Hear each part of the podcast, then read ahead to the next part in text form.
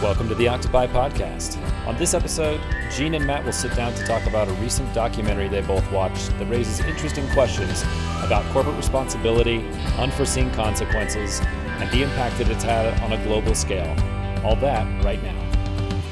Welcome, everyone, to this episode of the Octopi Podcast. I am Matt. I am joined once again by the lovely Jean. Hello, Jean. Hey, Matt. And today we are going to talk about something that both of us recently watched and made quite an impression uh, on both of us, uh, which was The Social Dilemma on Netflix. It was a documentary. For those who don't know, The Social Dilemma kind of takes a deep dive into the impact that they talk a lot about social media, but they also include things like Google and things like that, um, other big tech companies, and kind of the impact that that has made in our day-to-day lives over the past decade plus uh, that they've been around. And so just really eye-opening stuff in there. I don't think i don't think you or i necessarily were caught off guard by a lot of stuff but the numbers and the actual like spreading of the impact and how bad it's gotten i think that was a little eye-opening at least it was to me. So I, i'd love to know you know before we dive into it what were some of your first impressions when you got done watching the documentary? I guess for me, similar to Matt, I have been in this world a long time, you know, marketing through social media, etc. I was very aware of a lot of the points. And I find myself describing it to folks and inviting them to watch it and, and saying, it probably won't surprise you, but it's good to watch. And then I realized I think it will be surprising to a decent amount of folks, especially maybe, you know, older parents whose kids are much more adept than they are and things like that. So I think it's important for everyone, regardless of your awareness of social media and its impacts. Uh, definitely a good place to start a conversation. Yeah, no, that was one of the first things that I thought of as well. Was I wouldn't say my dad is paranoid or anything like that, but he's never created a Facebook. He's never had any social media accounts. He's very old school with just like, if you want to get a hold of me, I have my home phone number, I have my cell phone number. If I know you, you'll call, right? So I, I don't worry about him. But my mom, on the other hand, has just over the past, I would say, five to seven years, become just a junkie of Facebook. Just all about it and, and and and they talk about you know google and ads and and the way that, that some of these platforms are engineered and I would say she's also a bit of a junkie when it comes to eBay and the way that they've kind of gamified some of that, the way they've engineered some of the notifications, things like that. Like she has been really affected by that. I mean, I would, you know, go visit them and things, and she's up late. She's a night owl. My dad's are up early, but she's not up late doing anything aside from either being on Facebook or eBay. Those are kind of the two things that she primarily looks at. And so when I watched this, I was like, man, I really need to send this to my parents. I think it'll reaffirm something, you know, some of what my dad already believes, but I think this will be eye opening for my mom as well. Cause I, I think she just, you know, you, like you mentioned, you and I have been around it. I've worked in big tech companies, been on the other side of it on the social media team, trying to figure out how do we get more clicks? How do we get more conversions? So, uh, like you said, not surprising you've seen the tactics at work and if you were on any of those bigger accounts for a lot of these platforms they let you behind the scenes on a lot of stuff. And so we spent millions of dollars on facebook ads as a company when i was there. And it would because of that we had our own personal uh, sales team. They let us in on you know here's what we're working on here's how we're working on conversions and things like that. But uh, since i've been away from it i kind of forgot. And i'm in that seat now of like the everyday user. Mm-hmm. versus the power user and the power users get to see and get reminded every day of what it's like.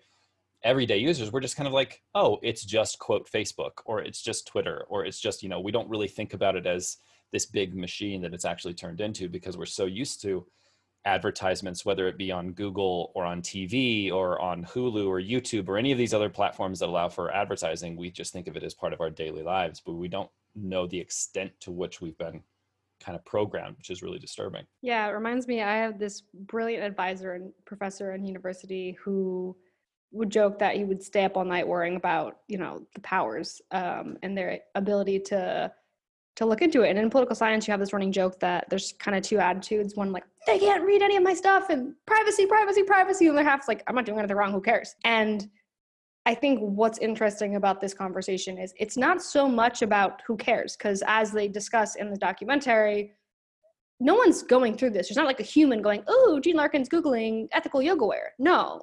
But what they're doing is logging that so that when I log then into Instagram or whatever, I get hit with targeted ads for branded ethical yoga wear. And I personally am somebody who's like, that's cute. And I don't really buy in. So I think that's one of the reasons that I never really stressed a lot about it. I've been aware for a very long time that I am the product that Facebook sells. I am the product that these companies make billions off of because they are selling their knowledge of me to marketers. So I personally am one of those people that I'm like, whatever, I don't I don't need to buy these things. So they don't really stress me out. Same thing as like that last aisle when you're waiting to check out the grocery store that like has all those random little things that people can spend an extra 10 bucks on like mint and gum or whatever that they strategically place there. Um, i have never bought those things. I, I don't buy into it, I guess, for lack of better word. But it is alarming how many people do. And I think the scariest thing, and I've had this conversation a lot of if I Google something right now, right here, sitting at my laptop in Mallorca in Spain, and you Google the same thing, we're going to see alarmingly different results. And right. that's a fact that some people don't believe. Yep. They think Google is Google and whatever they look is fact and it is the whole world and we're all seeing the same thing. And that is a problem. Yeah. And, and I think you highlighted a couple of things there that I wanted to touch on. The first one is that there is a misperception that big companies sell your data to advertisers. When reality what they're they're not selling the data. They lose the value of that data if they sell it to people because it's no longer proprietary. What they call out the distinction that they make in this documentary which i really think is an important one is that they're selling behavior change. Because if they just pop ads up that's one thing but that doesn't entice advertisers to the platform unless they get you to change your behavior, unless they get you to buy something you weren't going to buy before, click to the website you weren't going to go to before. And to do that, they engineer a whole lot of different things. And they, they also have to engineer your behavior on platform, meaning they have to keep you on platform so that they can put more advertisers in front of you so that they can continue funding and expanding. And that to me was more eye opening because I think you have those people who go, so what? We get served ads all the time. I know the risks I'm running when I go on websites. I know how cookies work and blah, blah, blah. Mm-hmm. But I don't think they realize the small, subtle things that people are doing in the background to try and change the way you move through the world. And not in, they're not doing it to hurt you. They are doing it in isolation because it's, quote, their job, right? When I worked for uh, retail and I was working in social media, I was tasked by the organization, which I believed in. Like I loved my company, I loved the team I was on. And so when I was tasked with increasing conversion rates, my mindset wasn't, is this good for the customer? I was just thinking, this is good for our company. Everyone's doing it. So I'm going to work on doing that as well. And that's what I think a lot of these, these people are doing. That's why I have a hard time with conspiracy theorists because they act like there's so much organization and everybody's teaming up behind the scenes. And, in reality, it's that we're all in silos working separately. And by doing that, we distance ourselves from any accountability and we don't allow ourselves to see us as part of the big picture. We see ourselves just kind of in the background as just one small piece. I'm only doing this one thing. And I think to me, this is the heart of the entire documentary, which is unintended consequences. And mm what software has the capability to do. And that's part of why we started this entire company, right? When we talk about the software we want to build, it's about being intentional about what you want the outcomes to be. And a lot of these companies, whether it was Facebook, Twitter, Google, they started off very pure. And even those slight subtle changes that they did over time, they didn't see them as Google violating its don't be evil mantra. They saw it as, you know, oh, we're allowing advertisers to be here. And that's pretty well known, pretty widespread on TV, blah, blah, blah, on billboards. So they didn't see it as bad and they just wanted to get better at doing that thing that they didn't perceive as bad. And in the process, in getting better at that thing, I think that's where the tipping point came in a very unintentional way, which is just really fascinating to see how we got there. Yeah, absolutely. I think to get deeper into the problem is, as you say, to earn money, they need to have us online for longer. So the the crux of everything important that they do is keeping us active on their profile, whether it's your Facebook profile, your news feed, Instagram, etc. That you're scrolling, that you're scrolling so comfortably and so easy enough that you'll stay there, even if you meant to only do it for 30 seconds or five minutes, 20 minutes later, you're still there. That's their goal because they can serve you five times as many ads if you're there for 20 minutes than if you're there for five. And how they do that is becoming what's the problem. And you talked about silos at work, which I'm going to circle back into silos in the world, because just the same way as what I Google here will not show the same result as what you Google there. The other very important thing is it's feeding us what we are most likely to read, whether or not that's true, which means fake news is spreading exponentially faster than true news. And it goes in line very similarly. I would love to see kind of a comparison piece on, or the BBC recently posted an article about how the oil industry caused us to doubt climate change. How did the, how did that happen? And it goes all the way back into the 1950s when you know big tobacco got together in New York City and were like, "Oh crap, this is killing people, but we're to lose sales. What do we do?" And they kind of realized and worked with some really big, powerful PR firms that are still in business today to sell doubt. And that's what they did, and they didn't pay a penny and lose any legal battles for almost 30 years after knowing what tobacco did to folks. And now it's kind of known as the you know the tobacco game and you know big oil has played it and all these other people have played it. And so for longer than either of us have been alive since you know even before my mother was born we have had big corporations saying we know that this is bad. We still need to make money. How can we do it doubt and they have started spinning this to the point where today you talk about you talk about conspiracy theories but bigger and more easy to grasp because i do think that's still very fringe right? People are still kind of like eh conspiracy theories that's a special kind of person to believe in that but just oh i don't have to believe in climate change or i don't have to listen to scientists because there's enough doubt and we see enough things that convince us that it's okay to not believe in insert expert opinion here that's where we become into the silo of people who don't believe in this and people who do believe in this and this political party and this. And over the last 30 years we've become more polar as a country both politically as well as socially in ways that we haven't seen in history. And i think one of the most alarming parts of social media is in just an attempt to keep us online to make some more money through advertisements they're spreading fake news and keeping us more angry more sad more intensely emotionally connected and that has pushed us farther to our extreme corners. Well, you brought up a couple of good things there that I think are worth calling out. And, and to me, one of the big things that really occurred to me as I was watching this is the fact that, as old as the internet is, we still haven't adapted to it or caught up to it with regulation and and law. And mind you, part of that is because of how vast the internet is and the intricacies of how it works. But at the same time, you know, you think about similar world changing inventions. So you think about cars.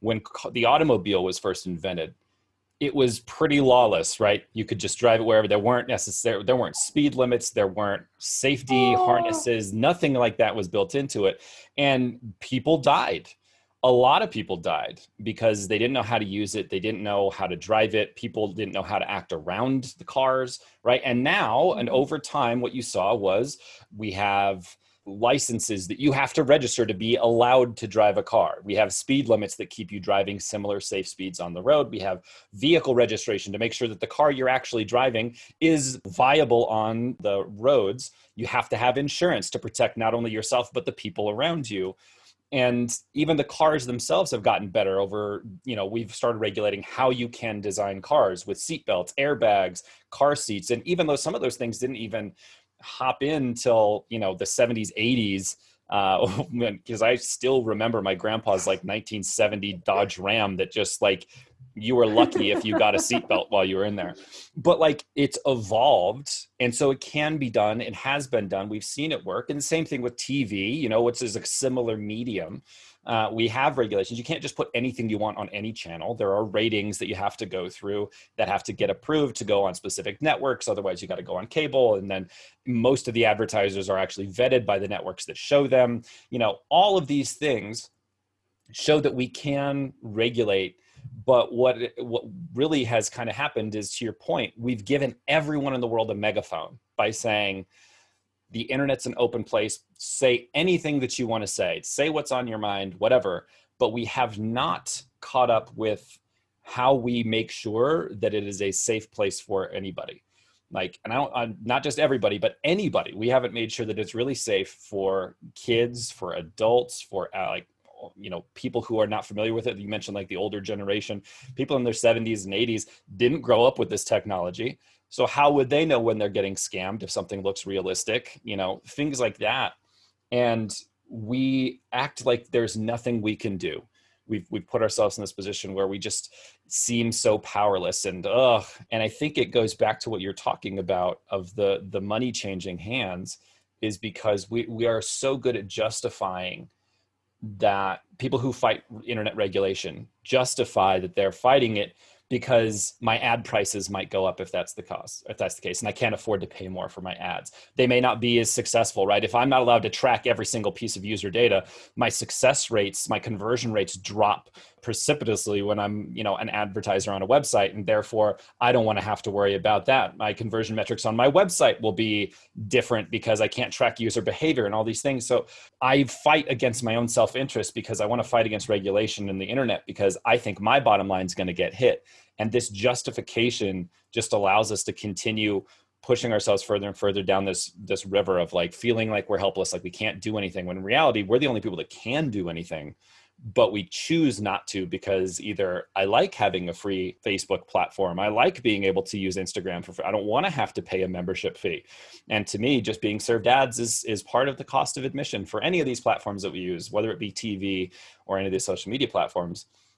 You know, you saw Medium go to that model and it was a struggle for medium going to a paid model mm-hmm. and they've they've slowly figured it out and I, I, think they're still probably working out the kinks but they struggled mightily and they're in an outdated medium of sorts uh, which is reading mm-hmm. right and so to think of it going into these updated mediums is really interesting and i just wonder how much are we going to allow to happen and and I think you know you mentioned when we first talked about this, the suicide rates jumped out at you of mm-hmm. um, girls aged not only 10 to 14 and 15 to 19. So mm-hmm. basically, teen and preteen girls since the advent of social media on mobile devices in what 2009 um, yeah. we saw huge spikes and and I uh, I looked up the the data from from the that they called out in the um, in the documentary.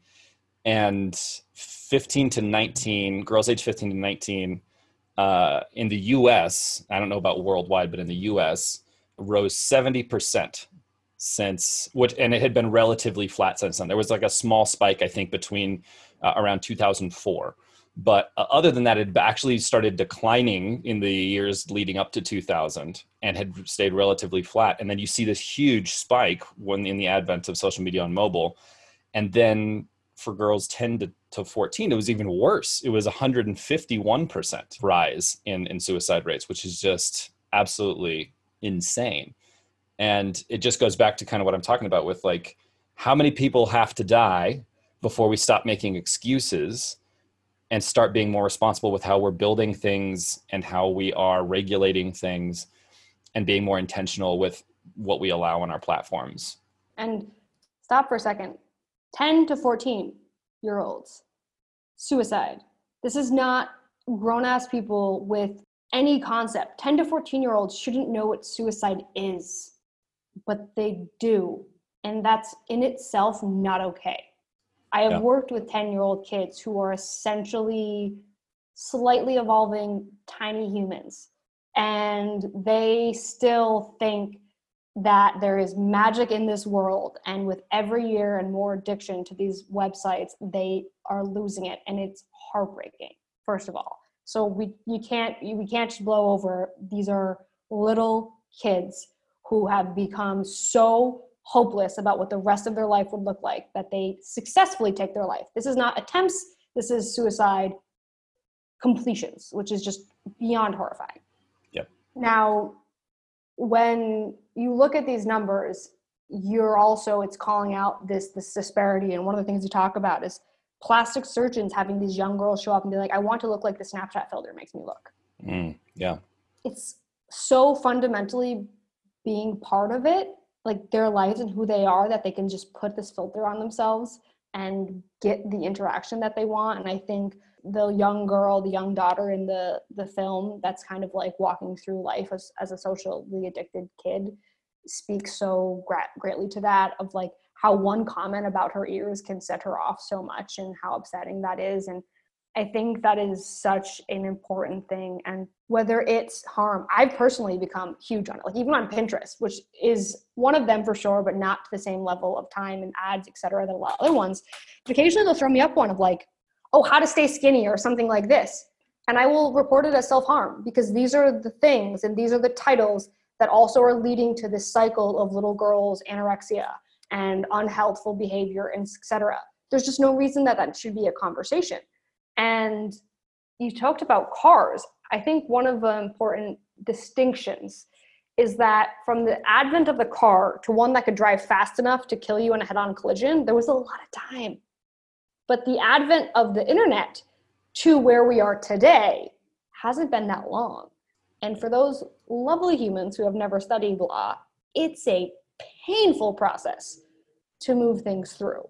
Even looking at cyberbullying among kids, like if they said this in school, there are rules and we know what we can do and we know how to handle it. And all of a sudden kids and teachers and faculty and administrators are like, what do we do? Because the kid can say that wasn't me or that was just my username and they and there's no accountability.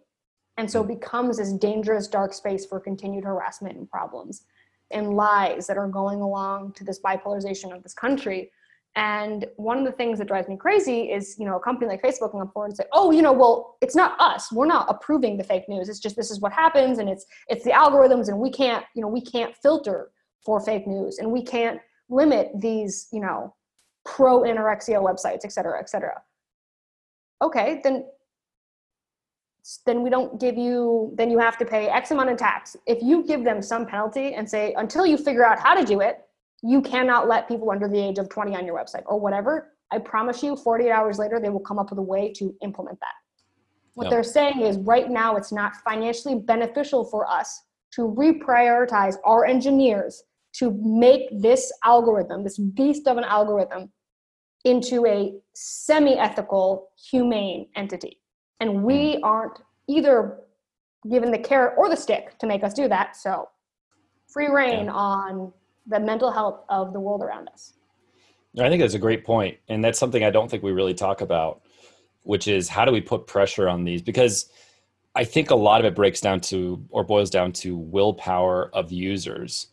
And we talk about this when I work with organizations in in workshops, when I do leadership development, things like that. One of the things that we talk about a lot is when you put a person up against a system the system almost always wins. And over time, it absolutely like 100% of the time will win.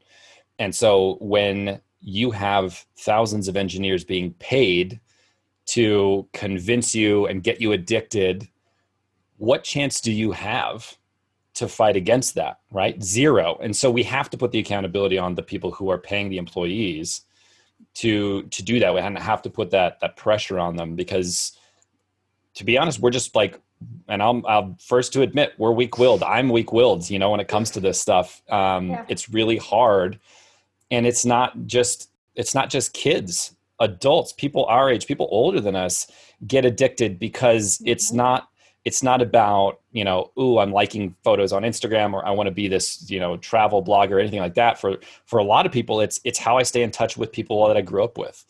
And mm. even if that's the innocent version that you're using this as you're still exposed to all of the bad stuff and you probably end up clicking on ads. You probably end up you know furthering the machine a little bit. Um, you brought up something really good that i want to to add some some color into which is you mentioned that these girls actually successfully committing suicide is just horrific but then they also provided some additional statistics on self-harm so like hospitalizations for non-fatal self-harm so girls that were just still either cutting themselves, things like that, and were had to be admitted to the hospital. It was that bad. And in the same time period as that rise in suicides, in the same demographics, what you see is in girls aged 15 to 19, a rise in six, 62%. And in 10 to 14, once again, this is even higher than the spike we saw in, in suicides. It's almost tripled. It's 189% rise in that same amount of time. And so it's just insane to see these numbers and the correlation. So you think about the grand total of like fatal and non fatal, and it's just astounding the amount of self harm that is coming specifically from this demographic. You know, and obviously correlation is not necessarily causation. I get that. But it's hard to argue that with the advent of these technologies, and what you're hearing like you mentioned Jean of a lot of the logic between the insecurities and and the the way because i mean i think about myself at 10 and i was an emotional ass kid like you know everything was the worst thing in the world i mean i think about my nephews and my niece right now and they're what six to ten and, and in between and everything is the worst thing in the world if it, it happens to a 10 year old. Because if you mm-hmm. think about the percentage of their lives, a year is 10% of their life. Whereas you and I, a year is just minuscule. They just go by, fly by now. And so the impact of that time period and every single event that happens in someone's life at that point and every piece of information that's introduced to a kid is that much more inflamed in their mind. And so having this kind of stuff around just you know exacerbates that.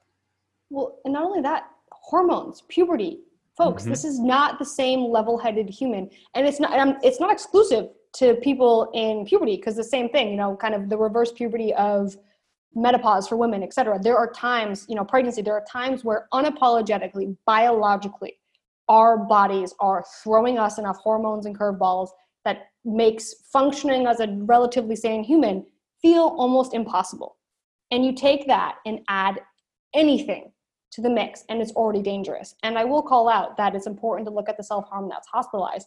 But let's be very clear that's physical harm.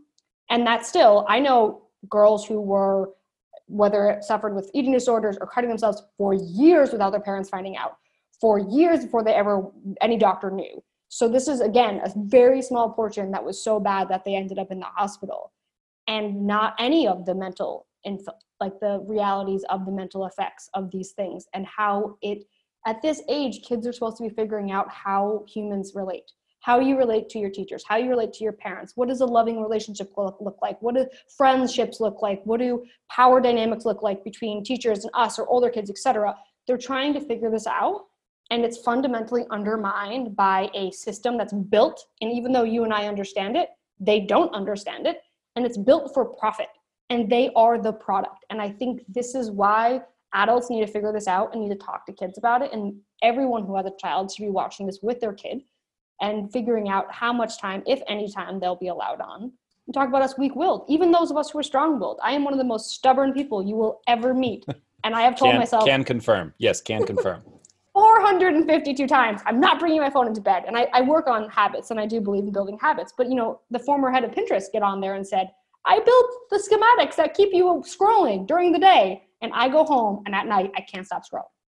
Yeah. it's meant to even when you understand it be almost impossible to stop down because even the way where we like drag down to like update your feed it like gives you a dopamine hit it's it's a, the same way drugs play on your brain. It's the same way that drug dealers figure out to cut it to make it cheap enough so that you'll keep coming back, addictive enough that you can't say no, but not strong enough to kill you. It's literally that's how these developers are doing it behind the scenes.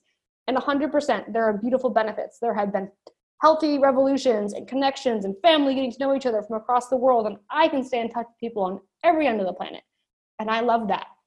And no one's saying it's all bad. And no one's saying that the people who did this have some evil, sadistic desire for humanity or want Russian influence. I don't believe any of that for a minute. But there are two sides of the sword. We very clearly know it. And like you say, we need to acknowledge that we need to regulate it, and the government needs to regulate it. As families, we need to regulate it. We need to help each other better regulate it.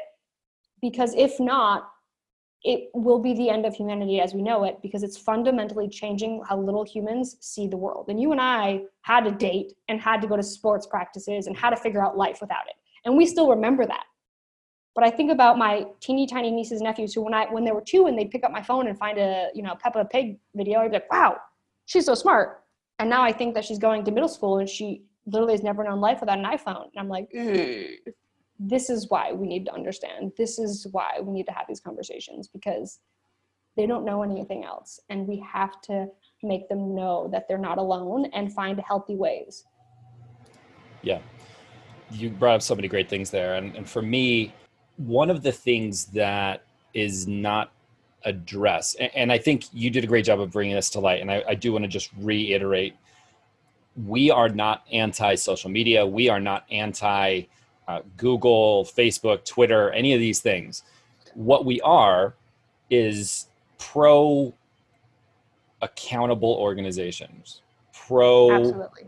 intentional software use, right? Because you know, oftentimes what we think about is things in our own personal context.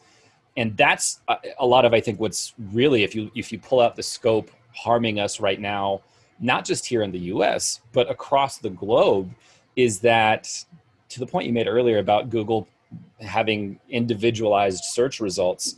You know, we talk about echo chambers and we act like that's just on social media. It's also in our search engines. And when that's the case, what happens is we we are reaffirmed that our view is correct or the view that is shared by other people. Whether we think that cognitively or if it's just subconscious we have the idea that oh if this is coming up in search results this is probably the truth. And when we do that we just reaffirm our own personal echo chamber and we stay in it. And when that's the case we don't we we lose our skills for empathy and and thinking of other people. And those of us without kids like myself it's easy to stop thinking about the impact of social platforms and the way that we run our ad platforms and the things that we serve up on Google to kids because we don't see it every day. And some parents, even, they see it happening, but because they're so close to it, they forget that that's actually happening in the background as well because they use it as oh well i'm just i'm wiped out. I'm going to give the kid the ipad and let him go crazy let him play games whatever. And it's it's just kind of built this cycle where we've allowed ourselves just like i mentioned earlier from the creators we allow ourselves distance from the consequences of it because it doesn't impact me. And that's i think what is really the engine that's powering a lot of what we're seeing today socially is that when we live that way when we choose to refuse empathy what we're really doing is harming ourselves and we we stop making progress. And so that is one of the huge consequences i've seen from this is the loss of empathy because we just surround ourselves. And like you said earlier the advertisers the, the platform builders are paid by advertisers to give you things that reinforce your view because you're going to act on those things it's not because they're intentionally trying to lead you down the wrong path or anything like that. Like I think you and I both agree that's not our perspective. There's not mm-hmm. malicious intent there. There might be malicious intent by users, but by the actual tool makers and platform makers, there's not the malicious intent. The intent for them is how do I maximize the viability of this product over time? Mm. And for them, that is getting you to click on things. And rather than saying, this is the truth, we don't regulate the truth. What we regulate are what you're going to click on. And so we're going to serve you things that we already know you agree with based on your history before, whether that's ads, whether that's posts of people that you're friends with in your network, things like that. Because engagement equals you coming back to the platform equals advertiser spending more, right?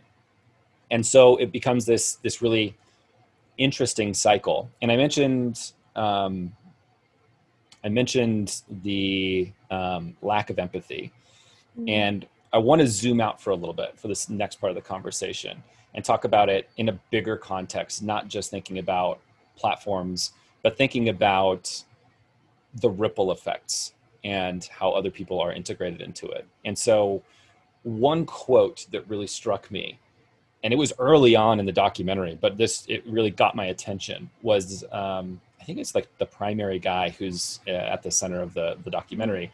But he said, never before in history have 50 designers, 20 to 35 year old white guys in California, made decisions that would have an impact on 2 billion people. And to me, like China's population is what? Less than 1.4 billion. Mm-hmm. No government entity in the world has that kind of power and that kind of influence, which is insane right? A company that is being run by 20 somethings in a different country can have a bigger influence on the population of a country than its own government can.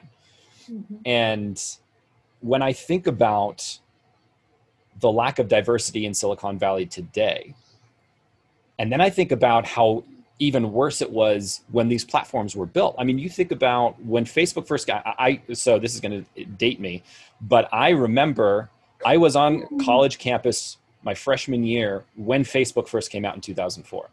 Uh, and you had to be a college student. You had to have, and they had to have your college registered on Facebook so that your email address could even work to mm-hmm. log in. And so I remember being on the wait list for Facebook. So, like, this is old school. But at that time in 2004, diversity not on anybody's radar when it came to building these platforms, right? It was. And at the Ivy Leagues where they were born, even less. Exactly. And and and what you saw was that all of the design principles and things reflected that. There wasn't a lot of diversity. There wasn't people asking a lot of questions because everybody was coming from the same mindset.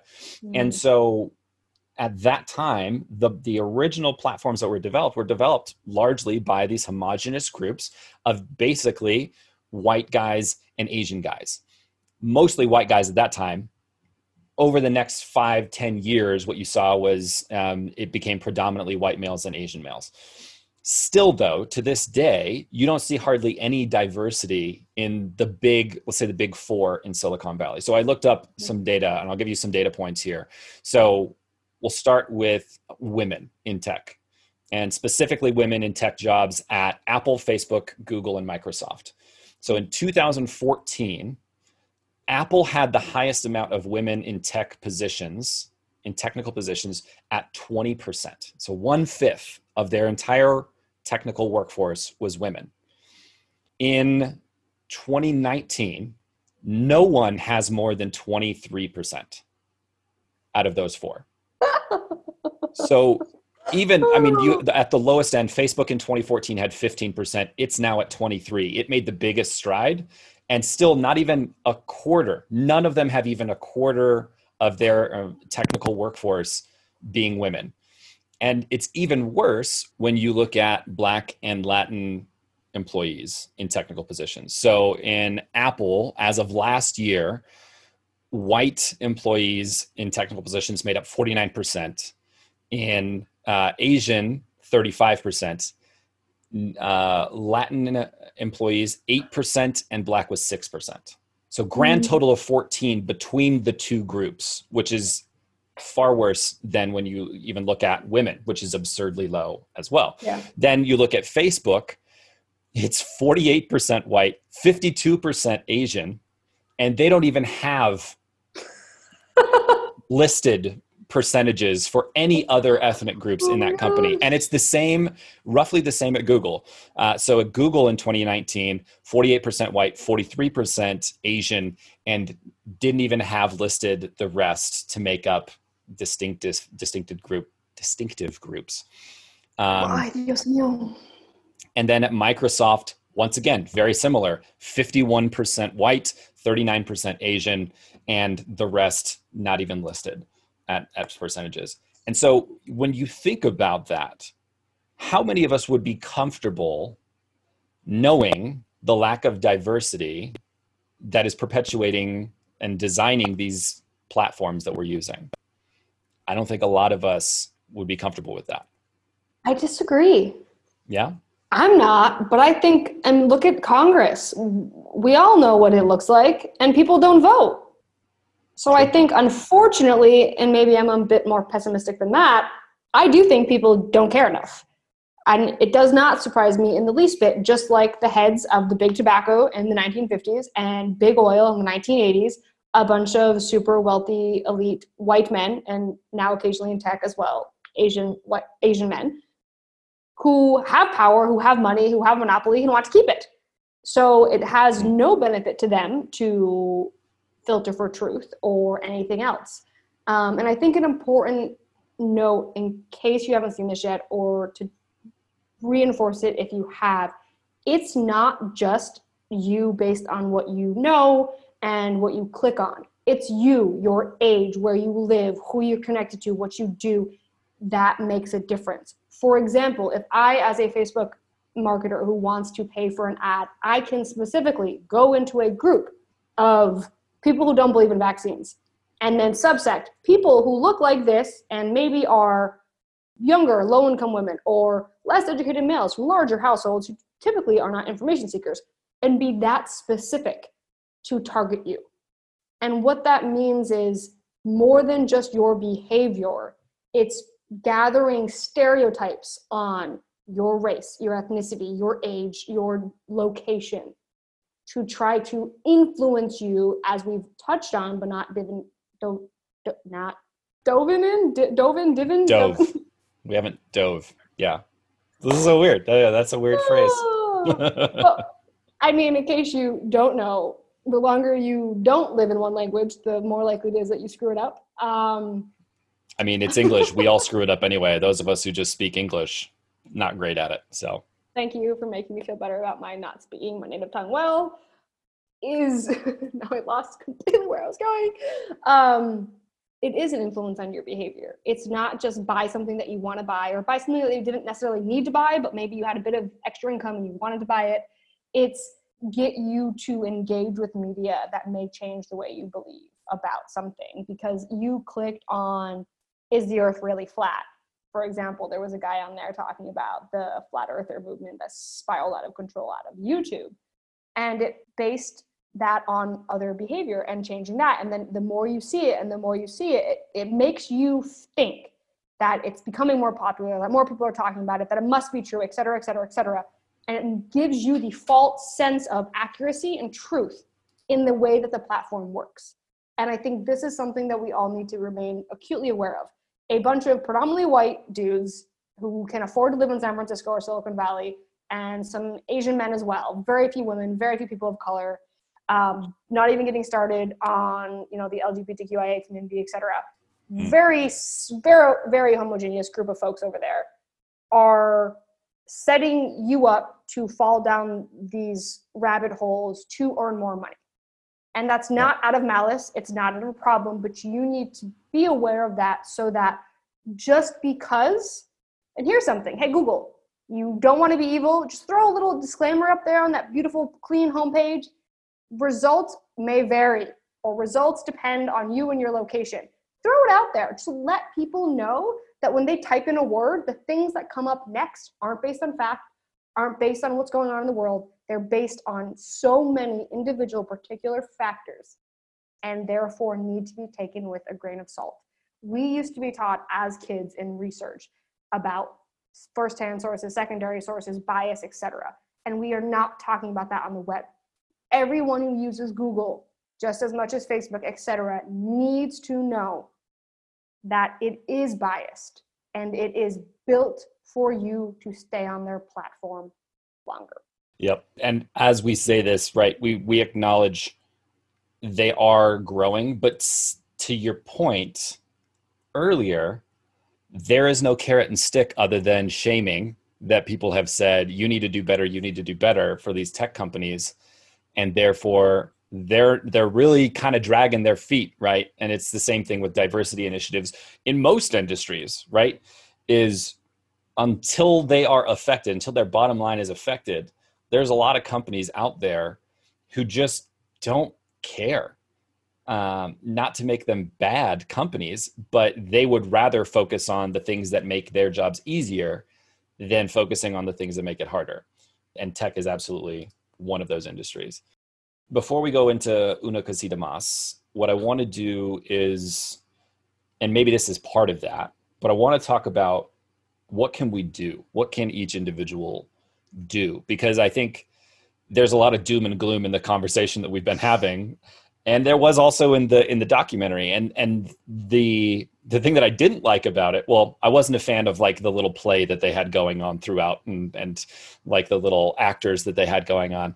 I wasn't a big fan of that. But the other thing that i really didn't like about the design of the documentary was that the solutions that they gave they didn't give them until like the credits were rolling so you had to watch mm. through the credits to be like how can i avoid some of this stuff so i want to i want to spend a little bit of time before we check mm-hmm. out today on what are some things that people can do. So, do you have any suggestions? What are some of the things that come to mind for you when you think about what can I personally do to help fix the problem?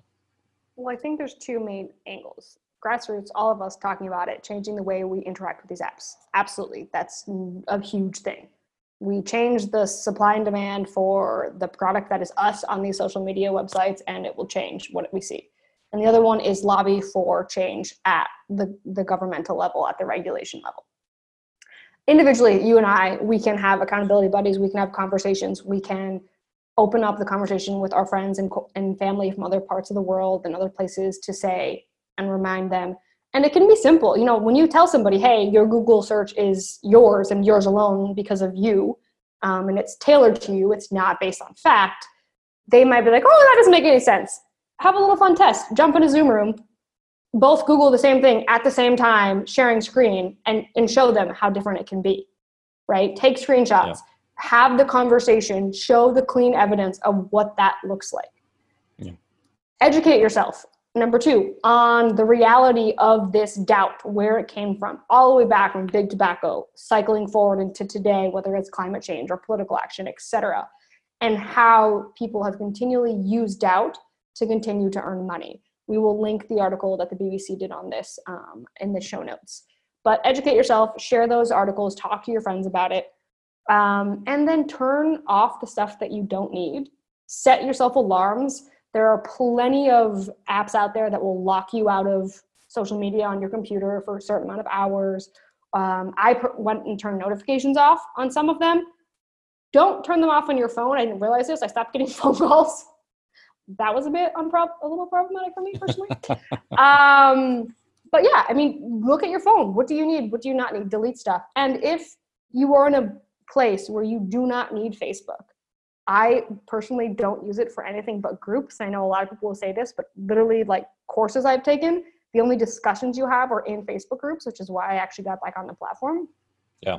But I am pushing everyone. I've talked to people who run these things to try to find an alternative medium, whether that's a Slack channel or something else, and get out of it save those pictures you love from old social media apps, download them, save them on an external hard drive, and cut them out of your life if you don't need them. And the biggest, most important thing is going to be tiny humans. Don't forget about them. The tiny humans in your life, check in with them, talk about the fun stuff and the bad stuff, and see what their life looks like, their perspectives on the world and social media and human relationships, and insert some of that magic that is standing outside of school waiting and freezing because your soccer game got done early and you had no cell phone, you couldn't even call your parents and no, it was over, nobody was live streaming it, and you sat in the cold and waited and you're survived because little kids today need that reminder. Yeah, I think you covered a lot of bases there. And I love that you talked about supply and demand because that to me is essentially voting for companies, is really just making sure that you you know first the, the first thing I, I kind of wrote down here was stop spending on ads on these platforms because when you do that you are incentivizing them to continue doing what they're doing. And um, i know that it's hard to stop because at the same time good conversion rates likely that you're going to get some customers on it right? And if you engage with these platforms do it in a responsible way as an organization. If you want to have a facebook page great. Go ahead and create that but make sure that what you're doing on those facebook pages is not just perpetuating the like buy this buy this feel bad about yourself so you buy our products right? Be ethical in the way that you're running your facebook page and or twitter account or whatever. Um, so that's one thing. I would say similar to what you mentioned with the little ones limit platform use for just not only those in your in your care like your kids or whoever but also for yourself because kids are going to one of the things that i just hated growing up and i think most of us probably did was when we would see our parents do something and they would tell us not to do it and we'd be like but what about you and they'd say well i'm an adult i can right well that's one of the hardest things to do is to be disciplined yourself so limit your kids use but also limit your own because that just shows them what is acceptable and what's not. Next, I, I, would say stop clicking through on ads.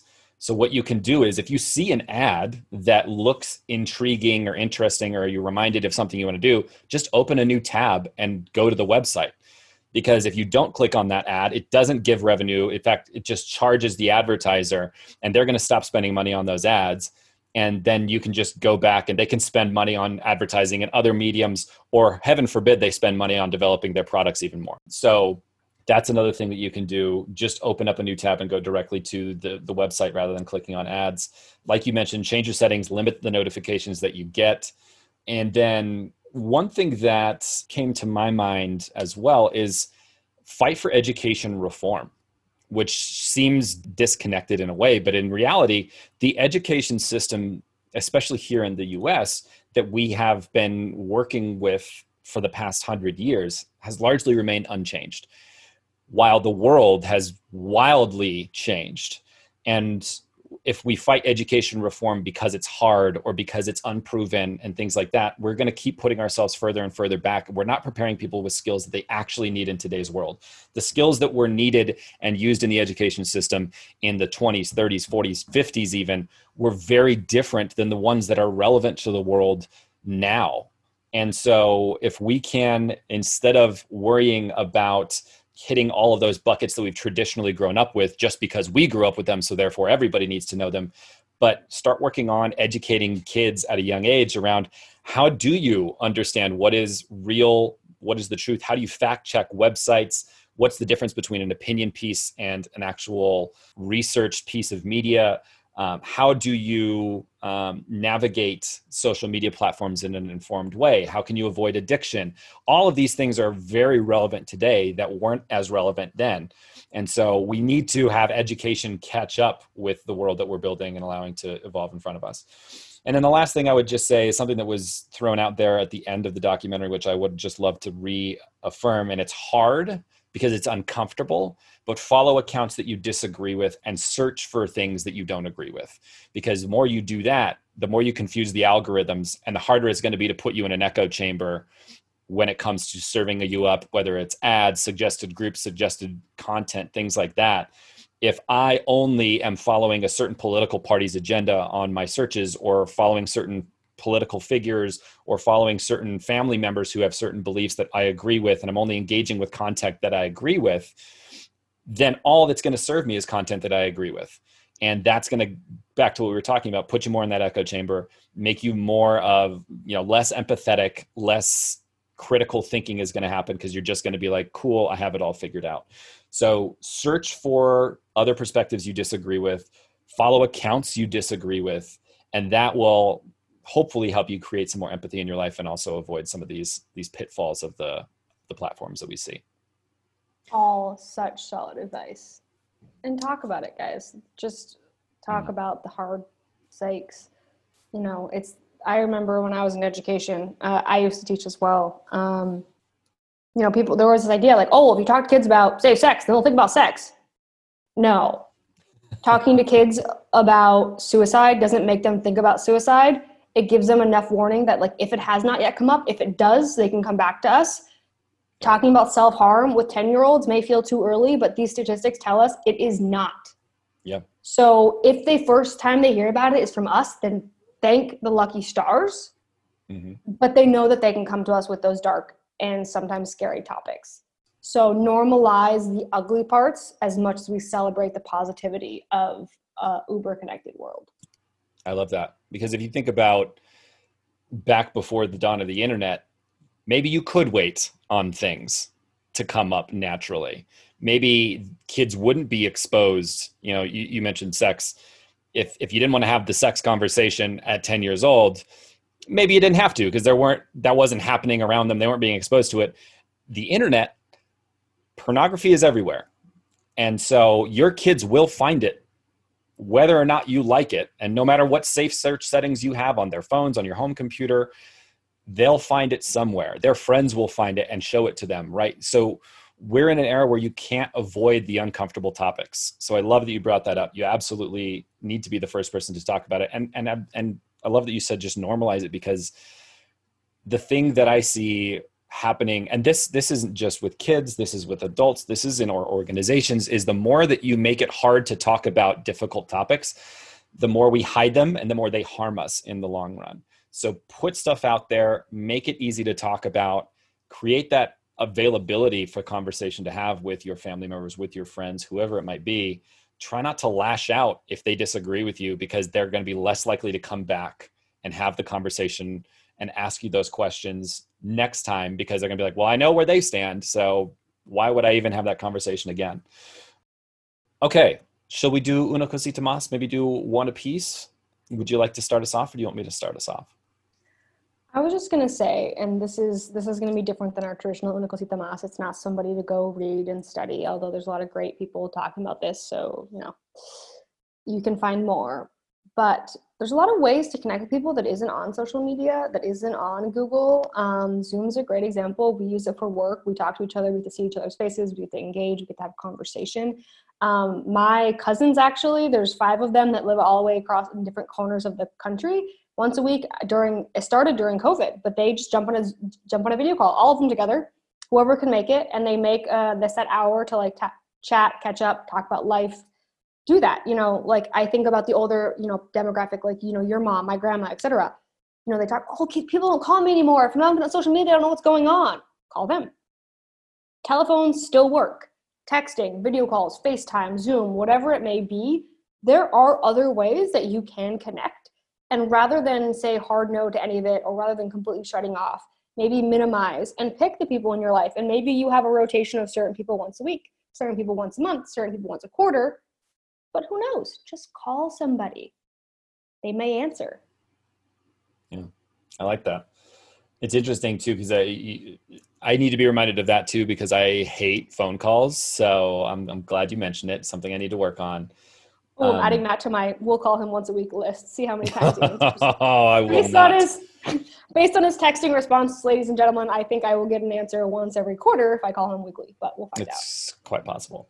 Matt, um, what is your una cosita más? Yeah, for for me, similar to you, it's going to be different than what we'd normally throw out there. I mean, there's there's a ton of other um, documentaries I think are important watches. Um, there was one that I watched. I think it was just called Capital um, that came up suggested right after this on Netflix, and it was about the increasing inequality of of the world and how we got there. And it's an international perspective which i thought was really valuable. So so i encourage you to watch that. But i think for me the biggest thing that I would like to leave everyone with is that knowing that a lot of the people who are probably listening to our podcast are individual contributors and leaders within organizations is that it's on each of us to make sure that we are doing our part to live these values at our own organizations. We can't project it and say, Facebook needs to fix this, Google needs to fix this, and yet we run our own companies in a way that's counter to that. And so this for me is the big part of why we started this organization, which is you got to live the values you profess to believe in. And as an individual leader in the company, the phrase that I like to use is project it before you expect it. And you can't expect other people to live to a standard that you yourself are not willing to do. And I don't mean that in terms of I want people to believe what I believe. I mean following through and not being a hypocrite. I, I mean not just believing in something when it's convenient for you, but then when it's on the other side of the coin, flipping it and going, well, you know, justification, justification, justification. And so that puts a big burden on those of us in organizations who are in roles of authority and in, in leadership positions. But I think it's absolutely a requirement of leadership moving forward is that you actually represent and embody the things that you want to see in the outside world even when it's difficult in your own organizations. And so making sure you're running things ethically, making sure you are doing things in a values based way, uh, making sure that you are showing up as your best self before you expect other people to do the same and not blowing up at people when they make mistakes if you don't want people blowing up at you when you make mistakes. So to me, this is this is really the the point I'd love to drive home from this documentary, which is we are each accountable to build the future that we want to see. And you can't keep putting it on everybody else. You got to take steps your own self. And so that's that's what I'd like to leave everybody with. All right, Jean. Well, thank you so much. As you know, passionate topic for both of us. So thanks for hopping on and sharing perspectives today. And uh, I'm excited for our next conversation. we'll see you maybe next time. Yeah. Bye, everybody.